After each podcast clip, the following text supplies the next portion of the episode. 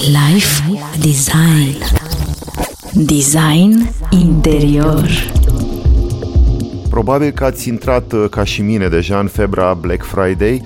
Sunteți foarte curioși ce dealuri bune veți putea obține pentru anumite articole pe care vi le doriți. Cu siguranță vom fi surprinși de o campanie inedită sau, nu știu, o postare din social media și vom fi tentați să cumpărăm din impuls ceva ce nu ne propusesem. Când ne uităm la achizițiile noastre din trecut în această perioadă, sincer nu știu câte dintre acele cumpărături ni se pare, ni se mai pare că au fost înțelepte. Poate este un moment bun să vorbim despre cursa fără sfârșit pentru un obiect sau experiență mai scumpă sau exclusivistă. De ce ne dorim tot timpul lucruri mai sofisticate, mai scumpe? Sunt astfel de decizii rezonabile? Ne fac oare viața mai bună? Cred că cel mai bun studiu de caz este, bineînțeles, cel personal. Recunosc că sufăr de sindromul nou mai special, care poate însemna evident și mai scump, mai rar. În anii de studenție și apoi uh, când uh, m-am angajat, eram preocupat de felul în care mă prezint în public, adică cum sunt îmbrăcat. Când am început să am venituri ceva mai mari, am continuat să cumpăr haine din ce în ce mai scumpe. Nu vă imaginați că am ajuns la măști de lux, dar oricum eram dispus să plătesc dublu pe o cămașă față de ce se întâmpla în urmă cu doar 10 ani. Îmi imaginam că este esențial să am tot timpul articole noi în garderobă. Mă identificam cu imaginea asta despre mine drept un tip bine și modern îmbrăcat.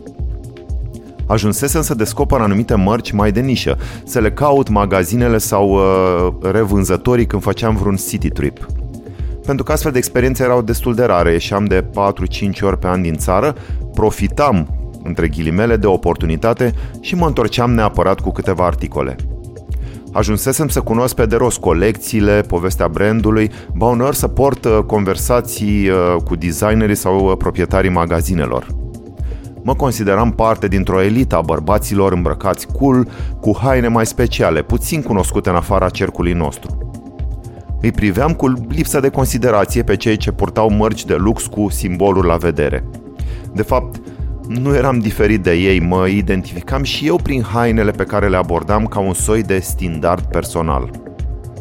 La un moment dat am realizat că nu prea mai aveam loc de hainele din garderobă, nici nu am un spațiu prea generos pentru ele, îl împart și cu partenera mea și înconjurat chiar de ea, Claudia, aflat în plin proces de a îmbrățișa valorile minimalismului, am făcut un inventar al uh, hainelor și am încercat să le triez în funcție de cât de bine mai stă cu ele și cât de des le-am purtat în ultimele luni.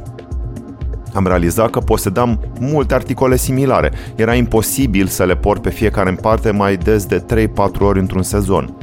Ceea ce este absurd. Aveam perechi de încălțări și cămăși de doar un an de zile aproape nepurtate. A fost un duș rece și o mică trezire la realitate. Nu eram în control vis-a-vis de lucrurile pe care îmi cheltuiam o parte importantă din venituri.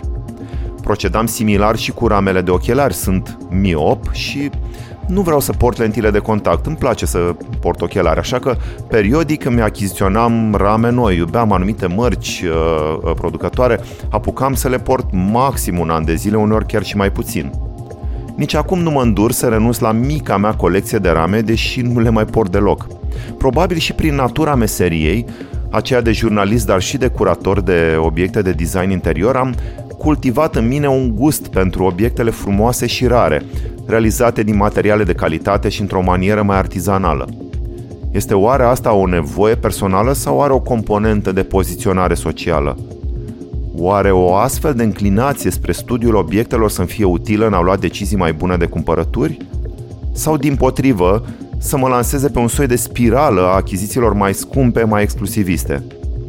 Ceva mai încolo trecem împreună printr-o serie de întrebări ce cred eu că merită să ni le punem înainte de a sări pe butonul de cumpără în primele ore de Black Friday. Suntem într-o săptămână a tentațiilor de cumpărături. Ce săptămână? O lună.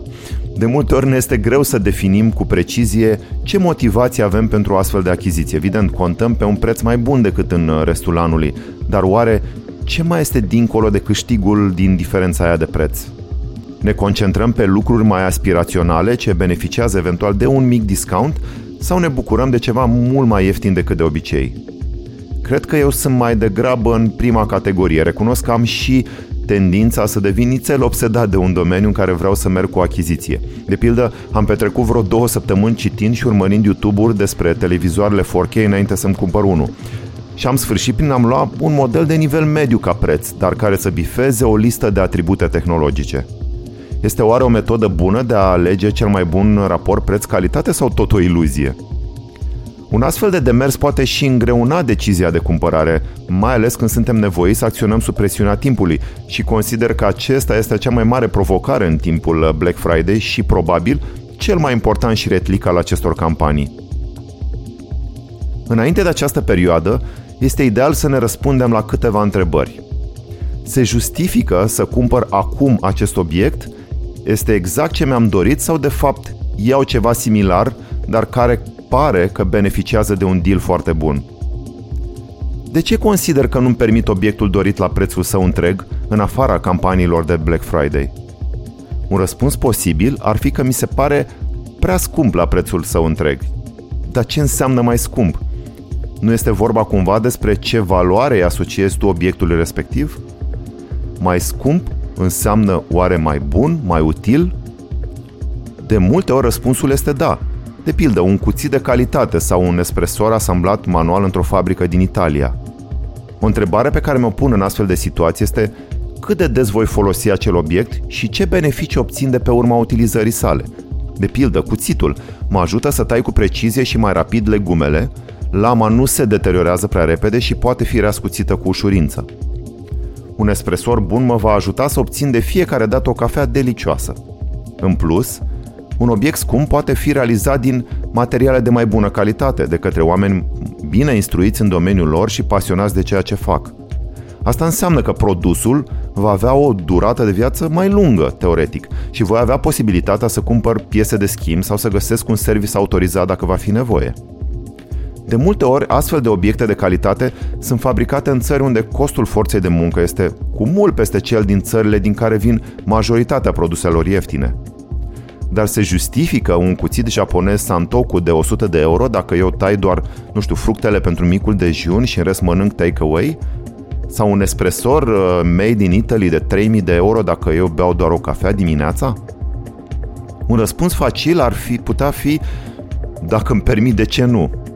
Acesta este și motivul pentru care s-au dezvoltat întregi industrii specializate în produse rare, din materiale foarte scumpe, realizate în serii foarte limitate, de la, nu știu, bijuterii la mașini de viteză sau rochii haute couture.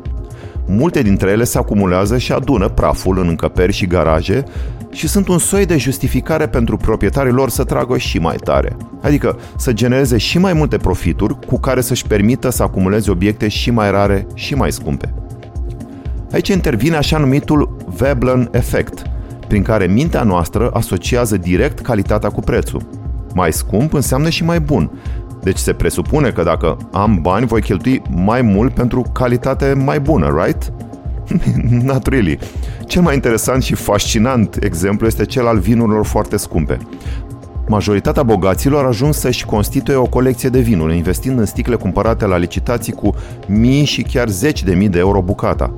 Lucrurile au luat-o în asemenea hal razna încât somelierii au ajuns să deplângă situația. Pur și simplu nu mai pot degusta anumite vinuri, mai ales cele din Burgundia, din cauza că nu și le mai permit. Iar bogații nu vă imaginați că le cumpără să se bucure de ele. Nu, ci le țin ferecate în încăperi aclimatizate, de multe ori nici nu ating efectiv sticlele cumpărate, nici vorbă să mai bea din ele.